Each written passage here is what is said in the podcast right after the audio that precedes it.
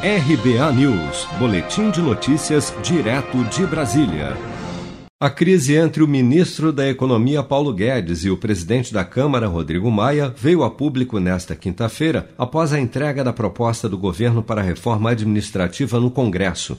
Além de Guedes não ir à solenidade, Maia deu entrevistas após o evento, dizendo que a interlocução com o ministro da Economia acabou. Em entrevista ao SBT nesta sexta-feira, Rodrigo Maia deixou claro que rompeu relações com Guedes e que não pretende buscar uma reaproximação com o ministro da Economia. De fato, Paulo Guedes não gosta de mim. Então, se a pessoa não tem uma boa relação, não adianta a gente perder tempo. Né? O Brasil é mais importante do que a opinião do Paulo Guedes a meu respeito ou vice-versa. Né? Porque a gente não pode é, travar a pauta da Câmara porque o Paulo Guedes proibiu os secretários de vir a um almoço comigo, que a gente não pode misturar as coisas. Né? é, é, a gente precisa entender que nós temos uma grande crise, que o parlamento teve papel decisivo nas, nessas, nas soluções para o enfrentamento da pandemia, começando pela PEC da guerra.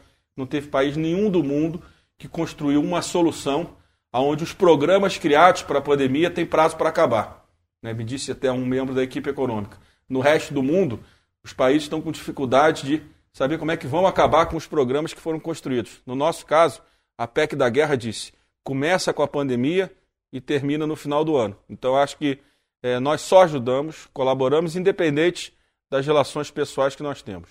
O almoço a que Maia se refere como estopim do fim da relação com Guedes, cancelado na véspera pelo ministro, reuniria secretários de Fazenda e o relator da reforma tributária, deputado Agnaldo Ribeiro, aliado de Maia, na residência oficial da Câmara para discussão de pontos da reforma tributária. Segundo fontes no governo, Guedes quer evitar pressões por novos repasses da União para estados e municípios, como aconteceu na crise da saúde, quando a União teve que bancar as perdas de arrecadação dos entes da federação no chamado socorro emergencial. Nesse sentido, Maia vem articulando, junto a secretários de Fazenda dos estados, a recriação de um fundo regional para os estados com recursos de impostos isso estaria dentro da reforma tributária em discussão no Congresso. Parte dos valores arrecadados pelo novo Imposto de Valor Agregado, o IVA, ou pelo novo IBS, Imposto sobre Bens e Serviços, abasteceria esse novo fundo, mas o governo federal é contra. Seja para conquistar sonhos ou estar seguro em caso de imprevistos, conte com a poupança do Sicredi. A gente trabalha para cuidar de você, da sua família e proteger as suas conquistas. Se puder, comece a poupar hoje mesmo. Procure a agência Sicredi mais próxima e abra sua poupança. Sicredi, gente que coopera cresce. Com produção de Bárbara Couto, de Brasília, Flávio Carpes.